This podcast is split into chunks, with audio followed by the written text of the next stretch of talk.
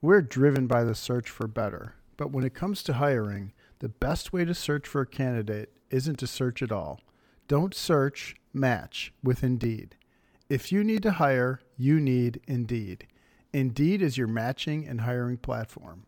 With over 350 million global monthly visitors, according to Indeed data, and a matching engine that helps you find quality candidates fast. Ditch the busy work, use Indeed for scheduling, screening, and messaging so you can connect with candidates faster. And Indeed doesn't just help you hire faster, 93% of employers agree Indeed delivers the highest quality matches compared to other job sites, according to a recent Indeed survey. Listeners of this show will get a $75 sponsored job credit to get your jobs more visibility at Indeed.com slash hack it out. Just go to Indeed.com slash hack it out right now and support our show by saying you heard about Indeed on this podcast. Indeed.com slash hack it out. Terms and conditions apply. Need to hire? You need Indeed. Welcome back to part two of the Hack It Out podcast with Viktor Hovland. We're going to be talking to Viktor about nerves. We're going to be talking to Viktor about his music taste and what he does off the course in between competing. And we managed to stop Scott asking all the questions. It's a fun episode. Hope you enjoyed episode one. Episode two is as fun. Let us know what you think. You know, you spoke about being uncomfortable, you know, i.e., nervous on the back nine at some point. I feel like I've heard you say that, you know, very candidly, and which I really appreciate. I mean, why not just talk openly? But how have you learned to successfully cope with the pressure of trying to close out a tournament? I mean, it's interesting in looking back to like DeChambeau, those last couple, you know, semester months in college. With all due respect, I assume you're the same way. Like 15 months ago, I'm betting you didn't have a whole lot of money. Maybe your family's a billionaire or whatever, who knows? But all of a sudden you're playing golf for, you know, a couple hundred thousand dollars and or, you know, the millions of dollars in endorsements. How do you compartmentalize all that? Like, what do you do personally besides freak out? Yeah, I mean, it's it's crazy. It's gone by very quick. Um, you know, that's not what I'm focusing on when I'm playing the game and trying to win the tournament. Certainly. So I'm not nervous in the sense where I'm thinking, oh man, this putt is worth five hundred thousand dollars or whatever it might be. Uh, it's it's just trying to win the the golf tournament and just think about what it would mean for me if I make this putt or if I can close out that thing. Uh, you know, the, I've worked so hard for it to you know to just kind of thinking it might be a reality, that's kind of what what gets me going and starts uh, to get me shaking when I'm over the ball. But um, do you have any sort of visualization or meditation or anything like that that you should do? Honestly, He's no. so chilled out. Meditation, he'd go to sleep if he meditated. Look at him. I know that we both uh, like to listen to Sam Harris. Uh, I think Boshi yes. told me that. He's my favorite um, person on the planet. So yeah, so I've gotten a lot of uh, kind of lessons from from him. But I think in terms of of golf in a pressure situation, I, I don't think like there there might be some genetical aspects to that. Uh, I'm not sure if I'm genetically predispositioned to handle those situations better or worse. I have no clue, but I think when you've when you've just played a game for so long and you've been through you've just hit the same shots all over again, you kind of just trust it. You know, I obviously played really well last or in Mexico where I won and had to make a birdie on the last. So for me, it's it would have been a. I think it's a lot easier to make a birdie on the last hole to win the tournament compared to having to make a birdie to make the cut for the weekend because you're not playing as well. And when you're not playing as well, you can't just force a birdie out of it.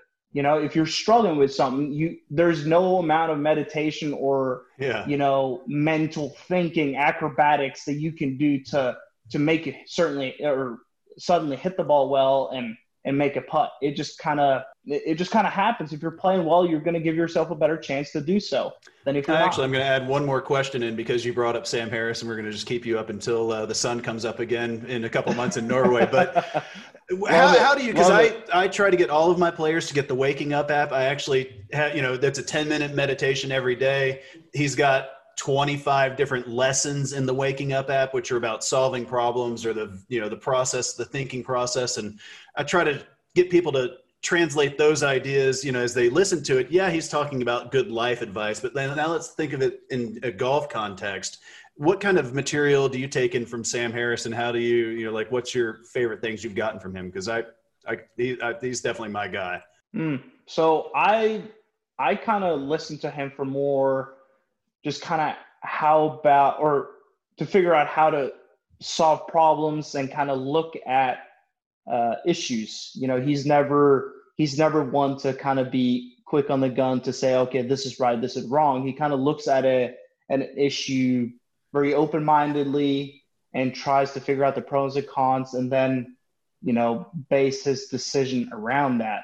Um, and I, I think I listen to him more for just kind of philosophical, um, you know, interests. Yeah. Just a very rational, um, objective thought process. Just, exactly. Just kind of, you know, disregard feelings and kind of uh, biases, trying to figure out, okay, how do you um, find what's right or wrong based on, you know, another measurement that, uh, I mean, rationality and science, essentially. Um, I was very interested with kind of that thought process. Um, well, and you're a young man that's about to make a lot of money over your, your, you know, the next 20 years. And I do think that what Sam is is doing with his, you know, effective altruism movement that he's a part of with, you know, I'm not going to try to get you to donate 10% of your lifetime earnings here. Don't worry. But I'm just saying, I think a lot of the message that he, uh, that he brings is just such a good positive message with trying to, you know, kind of a lack of free will. We don't all have the absolute control over the destiny of our lives. I know you probably accept that you've gotten very lucky you've put in a lot of work, I'm sure, mm. but also a lot of luck. Parents, where you're born, getting introduced to golf, that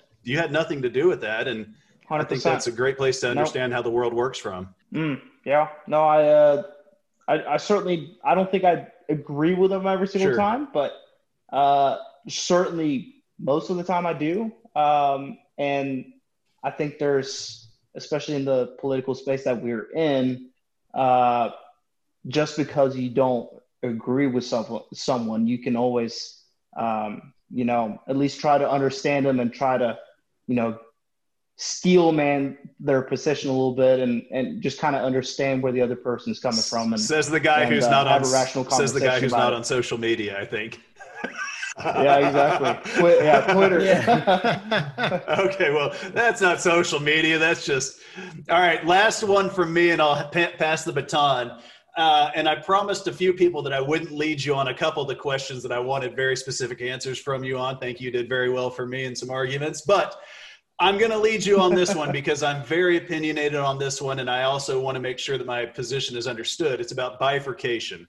And I think that the idea of bifurcating the golf ball between the pro game and the amateur game would be absolutely horrendous because it's essentially us older people who screwed up the decision earlier now just being lazy and pushing the decision down on the younger people. So, you, with all due respect, if you had come out of college and you played the NCAA championships and hit, hit uh, the blessings, and then the next week we're teeing it up at the Memorial with a different golf ball. I'm sorry, but you're not going to adjust. It's like people think that you couldn't get it like i'm arguing you couldn't get it airborne. No you're still going to be a really good player but you're not going to tee it up and in your next seven starts earn a million dollars and get your tour card. It would be it, it would mm. happen but it would happen far less than what we've seen in the last few years and that to me is handicapping a younger player really for no reason other than to try to save a couple of old golf courses that really can't host a professional golf tournament anyways. So it, with the distance debate yeah. in golf you know, I think that if we want to roll it back on everyone, I don't think it's necessary, but whatever. And you can go wherever you want to on this one. Do you have any thoughts or opinions on bifurcation or rollback or the distance debate? And I'm sure Lou's going to follow up with more on this, but where you stand? So, I mean, it's, I can empathize with the, with kind of where people are coming from on this, you sure. know, trying always to expand off courses and, and just taking more and more land up to to build golf courses, built or playing is essentially the same game as we we've kind of always played. Uh, but it's so different now. The ball's going so far. Uh, but I think if you, if we do have a rollback and strictly just talking about competitive golf, I think it gives because uh, there there is I've I've seen some complaints where oh this game is all about just hitting it far, uh, which it's not, but it certainly helps if you can hit it long and straight. Uh, I don't think that's a secret, but if we were to suddenly roll it back even or roll it back, I think it would just give the the longer hitters an even bigger advantage. So that's not really fixing that issue. Um, now it would probably help the the courses from for becoming obsolete in quotation marks, but um, I, I don't think that would really put an end to the distance debate in terms of trying to figure out edges to, to improve. You know, the Bryson would just have an even bigger uh, Hundred percent. Again, but it's not even about like the courses being obsolete. That their argument for the rollback is it would require less land and less maintenance. I'm like, well, the footprint of 44,000 golf courses are already there in the world. The only thing you're not going to make them more narrow. You're not going to make them use less land. The only thing you're going to do is grow in the back tee box potentially. I really don't yeah. think that for yeah. existing courses it would change a single thing. So out of 44,000 courses, I don't know how many new courses we build a year, but it's not many. Um, I just I don't see what it would do. And and again, the bifurcation idea, it it would initially like it pushes to you, and, and the the fallback argument always defaults to like, oh well, they would figure it out. Well, that's not an argument. And then they're like, well, then we push it to when you transition to college, like, okay, well then what about the U.S. Mid Am player? Is he playing the the juiced ball and the USAM mm. and the U.S. Mid Am? Like, none of it, in my opinion, uh, makes any sense. Well, it's not even a, it's not even a debate, is it? Generally, because none of the questions that need answering there are answers for. So, for instance, one of the questions is, "What ball would you use? Like, what would you do?" Because if you change the spin model of it, well, good players can change the spin by a thousand, two thousand revs with delivery. I mean, I did tests on a Balata two months ago where I got it going the same distance as a modern ball because I understand deliveries. Mm. So without the actual kind of blueprint of what it means in front of us, what happens is we all go around in circles talking about nothing a little bit, I feel, with that discussion because like what's going to happen to the women's game to the men's game? Are we really going to polarize it even further apart by having them play a ball that's different to what the men's game plays? I mean that to me and my daughter who plays just seems outrageously sexist and awful if that is what they're suggesting. It's interesting i think that argument because there just isn't none of the questions are actually seem to have any answers to even from the people who want rollback, but that's the hmm. bit that confuses me. It, it's like it's a little bit like Brexit in the UK. We all voted for something, and we still haven't got a deal sorted out yet, and it ends in in Jan. Like, so what was everyone voting for? I don't know if you guys can help me out there because I haven't got a clue. that leads me to Lou. Lou. Yeah, I want to. Yeah, have you just, finished, Scott? Uh, Scott, you have our seven hundred questions. I to check you. I, I, yeah yeah, you did. But I wanted to comment on uh, uh, Scott bringing up the idea of different balls. And I came into a collection of old golf digests and I was looking through them. They're fascinating to read through. And there's one from 1954. And they asked the question uh, What reasons can you give for the usual poor showing of foreign golfers in American tournaments? And they asked four players. One of them is Norman von Nida from Australia. Another one is Di or Del Reese from England. They both yeah, Dai Rees. Dai Rees. It's, it's, the ball. It's the ball. We come over. It's a different ball. We can't adjust. It's completely different game. Yeah, because there was an it's, American ball which was, yeah. I think it was bigger, and we were still using small ball. Yeah, correct. Not, so, not Viktor. Just to put, I wasn't alive then. just to point that out. so it's interesting to uh, kind of read that back then uh, they had a difficult time adjusting to a different ball. So if, if we change to a different ball now, there would certainly be a, a learning period for people that mm. are currently playing. You've been playing Pro V1 era pretty much your entire life. That would change overnight, and that would be definitely some time to adjust. So I know Scott took up almost all of our time oh, here, so I I'm didn't. gonna I'm gonna scale back and, and not ask all the questions that I had. Scott still got more questions, Lou. So get on with it. I, I, did. Uh, I solicited questions from all my buddies because I would just take you down a, a rabbit hole of stats questions. Uh, and uh, so, but I, I, do have to ask one. So uh, on tour, uh, right-handed golfers typically, generally, as a rule, they perform better off the tee in a right-to-left wind. Uh, and some of them, there's a really big discrepancy between right to left and left to right. You don't have that problem. Um, huh. You are much tighter in winds compared to most players, and and I was just curious if there's something you do differently when the wind is on your back, if, if it's different thought, different target, or what it is that you're doing. And, and maybe you, you've never knew that. And really, you, you have a stat for that that says that? I do. Really? Yeah. Lou has I- a stat for everything. Dang, But, uh, yeah, honestly, he, if you ever want a stat, just DM Lou. He's got This is where 99% of the time that I get myself in arguments on Twitter and people be like, you can't figure that out. Like, no, no, no, no. You can't figure that out. Yeah, yeah. I've got Lou in my arsenal. I can't figure it out either. So that's that's pretty interesting. Uh, honestly, I don't really know because I remember, and it's not too long ago. It's kind of recently where I've been able to turn it over, or I've always hit a cut, but now I'm able to turn it over. And I would say that's helped me in the left to right winds, or if there's a hole where it's a dog leg right to left, or the the fairway sloped left to right uh, you know, it makes it makes just the landing area a little bit bigger because I can I can shape it kind of on an angle to where my landing angle becomes or landing spot becomes a little bit bigger. Now I will say when I did have a pretty big left to right wind and the hole doesn't really set out well for my fade, well, I still felt like I was very accurate with my fade. So all I did was essentially just aim it, you know, 20 or 30 yards more left, depending on how hard the wind was blowing or uh, where I was going to, um, you know, put my dispersion essentially, uh, depending on where, if the left edge of the fairway or the right edge of the fairway was better or worse. But now I, I feel like I'm able to draw it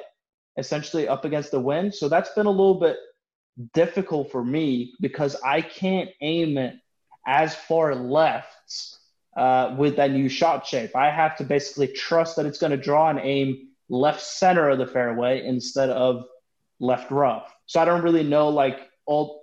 I don't know if I've had a, a dip in that stat recently or if they've just kind of been the same. I, I really don't know, but I feel like I'm I'm good at essentially aiming my dispersion independent on wind or yeah other kind of factors. Lou, I've got a stat for you, Lou. I think I've outdone you. i this is the first time I'm going to have a stat that I don't reckon you've got the answer for. Windiest city in America, Lou.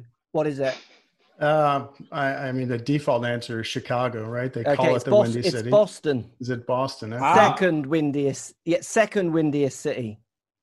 Oklahoma City. Well, I've definitely There you go. housed in Stillwater. That's a fact. That fact. helps. That helps too. Yeah. Yeah. You grow people up, or you get people learning their trade in the winds. They're not afraid of it as well. Possibly, Right. I don't know. Maybe Yeah, that was, Oh, that's that was an a interesting very, thought. That was a Yeah. very simple answer. Yeah, I can't believe I like overlooked that. Good one, Yeah. Mark. I got him on a stat. That's the biggest thing here. I think everyone needs to appreciate. All right, all right, so I, uh, I'm going to go into the bag now of, uh, of all the questions I got from some players I talked to, and uh, one of them wanted to know what, what's a typical day look like for you uh, as far as practice and training. You know, when you're not traveling week to week, what what, what is that like? Weekend warriors like me, I, I roll up to the tee, I hit 15 balls, I, I may drink a cup of coffee, and and I peg it and I go. Um, what what is uh, and then I never hit balls in between. What what does your in between look like? What what's typical for you? Yeah, uh, obviously I live in Stillwater, Oklahoma, and there's not a whole lot to do there. Um, you know, Zach, Zach Bosch is still my roommate, and we we still play with the with the guys on the team a lot. So uh, my days are still spent playing golf for for the most part. Um, I've I like to work out. I usually you know either do some sort of lifting or or uh, cardio depending on the day. Um, and uh, yeah, I'll head out to the course. Not not too early. I like to sleep in.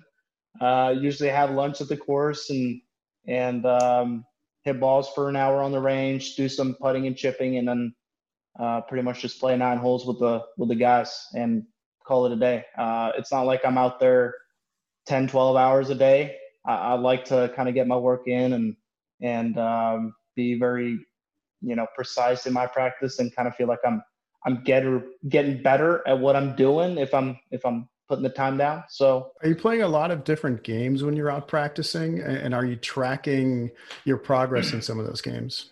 so I've always I, I've not been as good as doing that. Um, I would always say, like I've, especially in college, I would spend so much time in front of a mirror, and it would be mm. so hot outside, but I would still be in that indoor kind of facility that we have at Karsten, just in front of the mirror, uh, working on my swing because I felt like, uh, as to my point before, uh, I was I, I, struggled with a bigger slice, and I wanted to to you know get that um, you know a little straightened out.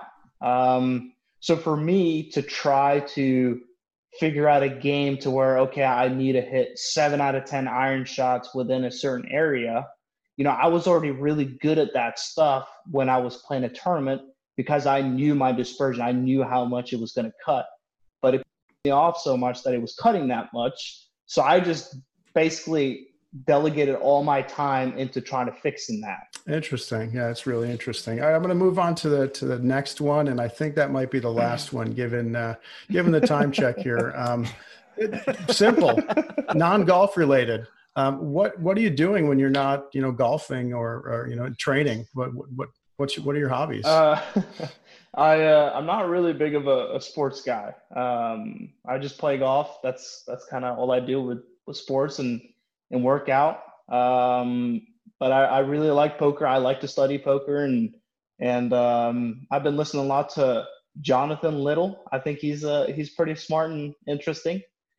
Um, and uh, I, I, really enjoy music. I listen to some some really hard kind of metal stuff. Um, so I listen to a lot of different bands. It's like my favorite bands are Architects, uh, Northlane, um, Killswitch Engage, um, kind of you know standard metal core, but then I do like some yep. you know a lot of kind of subgenres as well, like um, new metal and progressive metal, deathcore, and and get into some other subgenres of uh, of metal. So I, I'm I'm really fascinated about that stuff. Yeah.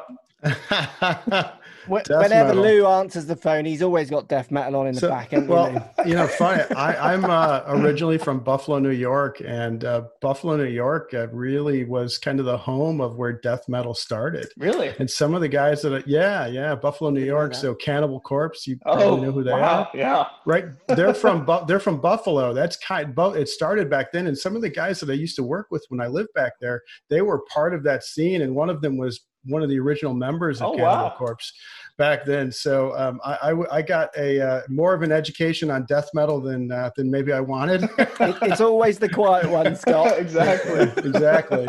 I mean, well, I like Linkin Park and the old Metallica yeah. stuff, and so I mean, I like so, a little bit, little bit harder stuff, but death metal isn't quite. Uh, I got I got Killswitch engaged up here. I'm going to listen to it while I work out here in a second so to see if it. It's funny. That's kind of how I started. I've always liked Linkin Park and and Metallica and Iron Maiden, and I just didn't listen to any of the other stuff.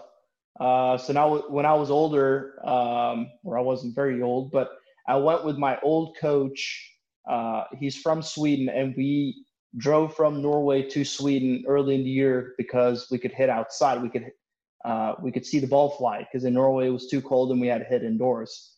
So on these road trips, he would listen to these songs, and I'm like, wow, Ram Rammstein, that's that's pretty cool. You know, Metallica, that's good stuff. And then I went back home after this trip and I just tried to kind of broaden my taste a little bit. And I listened to, I remember I listened to System of a Down when I got back home uh, because that was very big at the time. And uh, I listened to Chop Suey and I just remember thinking, man, this is this is a mess. I don't know how people listen to this and and like the next day I checked it out again. I'm like, okay, it's kind of grown on me. And then it, it's just kind of been that process with every single band. Initially, my first thought is, yeah, is wow, this sounds horrific. This is just noise. And then you listen to a couple more times, and then you just you just kind of get it. Uh, I haven't, yeah, yeah, yeah. I haven't quite gotten it there there with Cannibal Corpse, but um, uh, it, it's I, I, still listen to some pretty other uh, pretty pretty heavy stuff. I've got one last one from Twitter before Mark tidies this up, and this is from Amina in Moscow she wanted me to tell you that she loves you. Oh wow! and what is your favorite food dish to eat? Maybe in case you ever played the Moscow Open or something, uh, Amina She's might uh, might be available. yeah. What's I don't know if they have uh, great Indian food in, in Russia, but um, I, my favorite food is Indian food. Um, I know they have in, in England, Mark. You could probably. Uh... Oh yeah, yeah, yeah. Great Indian cuisine in England, absolutely. Yeah. In- Indian cuisine gets everywhere. It's just good food. I reckon they will have it in Russia. She's probably got the rice on as we speak. Damn it! I was I was trying to looking for uh, an out there, A way out. Yeah. just dropped you straight in. I've got one last question that I need to ask. It's a Twitter one. We'll keep it short. It's the pump. People want to know a bit about where the pump swing comes, the pause at the top. Will mm. it be seen more in 2021? Um, is that something you've done all your career? Have you measured it as well? Like how much quicker do you get with that compared not the pump? Um, what have you got to tell us about the pump swing that obviously people know you for? Yeah. It's a standout thing you do, isn't it? So um, I used it as a drill a few years ago because, as I mentioned earlier, uh, I got a bit too much over the top and I was slicing the ball too much. So uh, to try to kind of square that out, I paused at the top because I found that my hands weren't going as far out in the downswing, um, and I would fix my path a little bit. You know, instead of being four out, it would be, you know, more neutral, and I could hold a couple more fairways. I could hold it up against the wind a little bit better. And uh, on TrackMan, he probably gained, I don't know, two to three miles per hour ball speed. So nothing significant, but it was definitely a little bit, and I thought it was it was worth doing. Um, yeah. Over the last year, year and a half, I've done it you know, during some moments I've done it more so than others. Uh, and I've had stretches where I haven't used it because I felt like I was hitting my normal swing better or I was swinging it better, so I didn't need it. Um, but recently now I've I've gone up from a 43 and a half uh, or 44 and a quarter or three quarter inch driver to now 45 and three quarter inch uh, driver. Yeah. And for some reason now looking longer. I am. So I've gained probably about five miles an hour ball speed uh, just in the last couple months. Um, yep. And for some reason, did you do that in Arizona with the PING guys, or did you just do that on your own back? No, I think I tested it out in. Uh, gosh, I can't remember. Oh, the, the uh, an event on an event. Yeah. Yeah, um, yeah, yeah. And for some reason, just my my mechanics changed a little bit because I'm trying to go not am I swinging faster because the club is longer. I'm also trying to swing faster. So my backswing is a lot faster, and you know my triggers um, are just more accentuated, um, and I'm just doing everything a little faster. So the swing is not as much over the top anymore. Uh, so for me, I've kind of fixed that issue, and I I hope I won't go back to the double pump because that's that feels like I've almost uh, degressed a little bit or regressed. Okay, that's interesting. I've never heard that. So it was more you. It's a drill that you've taken to the course, yep. in effect. Mm-hmm. Interesting. Yeah, do yeah, you think cool. uh, the double pump it added two to three miles per hour? Do you think a triple pump would add even more? so I so I actually did try that too. Uh, oh yeah, uh, really? it, it, did, it was. Uh, There's a sweet spot. a sweet spot. Yeah. Two is the sweet spot. All right, got it. I, I, tried to take it to the top as I'm got my quest for for 130. I tried to take it to the top and stop and really reach further ah. back, and I, I damn near missed my uh, my net return and almost put one through my bar. So I, will I'll, I'll save that one for the driving range before I try to really put it in play. Excellent, good stuff. Well, thank you, Viktor, for your time. Brilliant. Yeah, that was we really enjoyed that the chat. Fun. Yeah. Um, we're all wishing you a successful 2021, as I'm sure you'll have, as your career is showing already. Thank you, Thank Scott, you. for your many questions this evening as well. Congratulations on all your success, Scott. Viktor. And Lou, all, Lou, all those really good questions you've still got to ask, you can just ask me or Scott, and we can try and answer them because obviously yes. Scott took up all the time. Thanks, Thanks for coming on, Viktor. Yeah, thank you. Yeah, thank you very much, Viktor. Yeah. Thank you, you very much. You were our first our first guest, Viktor, and it was a great one. Appreciate what, what a bombshell of a first guest, eh? What a bombshell of a first guest. Fantastic. Brilliant stuff from Viktor there. Thanks for listening, everybody. If you enjoyed the podcast, make sure you hit those stars down below. Give us a review. If you felt like Scott asked too many questions there, maybe tell us in the review and make sure you hit those, Scott, those stars. Why? I told you I was going to ask a bunch. Have a great, it's, it's the new year because obviously we've obviously filmed this before Christmas because we were talking about Christmas, but it is the new year. So I'm wishing everybody listening a happy new year let's hope 2021 will be a spectacular year for everyone. Thanks for listening, as always.